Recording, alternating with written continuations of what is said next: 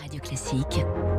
3 minutes pour la planète. Avec Baptiste Gabory. Bonjour Baptiste. Bonjour François, bonjour à tous. C'est un sujet dont on parle peu mais qui menace pourtant la moitié de la population mondiale. 40% des terres émergées de la planète sont aujourd'hui dégradées. C'est la conclusion d'un rapport publié hier après-midi par les Nations Unies avec des conséquences majeures sur les rendements agricoles ou sur le climat. Oui, rapport de la Convention des Nations Unies euh, sur la lutte contre la désertification, l'UNCCD, euh, qui avait publié en 2017 un premier rapport sur ce sujet. En cinq ans, la dégradation des sols s'est accélérée de manière brutale.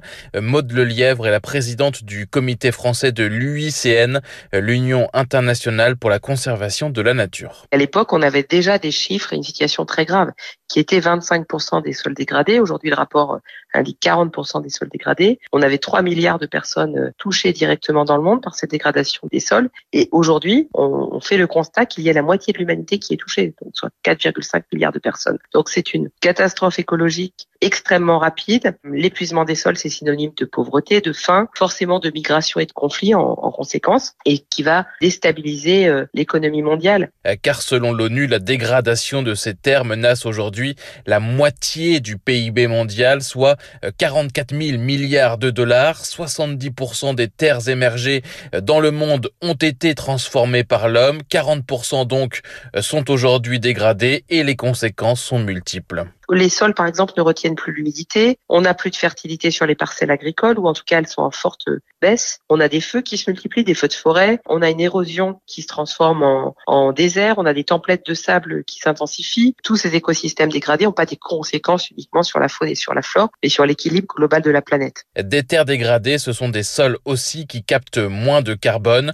Une dégradation massive liée notamment à l'agriculture moderne. Arnaud Goffier, directeur des programmes au WW France. C'est d'une part les pratiques agricoles en elles-mêmes, notre façon de cultiver, de produire de la nourriture qui dégrade les sols. Et il faut aller chercher des nouvelles surfaces, des nouvelles terres pour retrouver des terres fertiles. Cette demande, elle est surtout alimentée par euh, l'augmentation de la population humaine, certes, mais essentiellement par l'augmentation de notre consommation de viande au niveau mondial et l'utilisation des matières premières agricoles à des usages non alimentaires. Il faut y ajouter la déforestation, bien souvent liée d'ailleurs à des besoins de terres agricoles, mais aussi l'urbanisation et plus largement l'artificialisation des sols.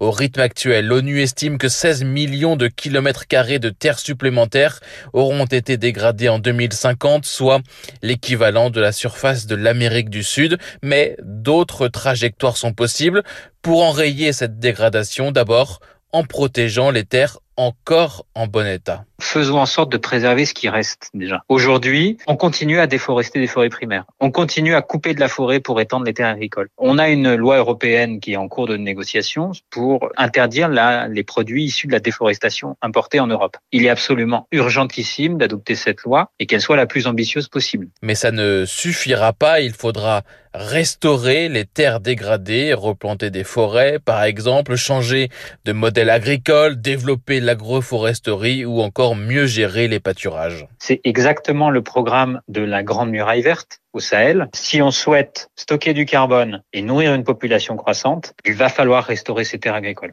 Dans ce rapport, l'ONU estime ainsi possible de restaurer 5 milliards d'hectares de terres, soit 35% de la superficie terrestre mondiale, ce qui permettrait d'augmenter les rendements agricoles de 5 à 10% et de capter plus de carbone. Tout cela doit être discuté lors de la COP de l'UNCCD organisée à Abidjan à partir du 9 mai Merci, c'était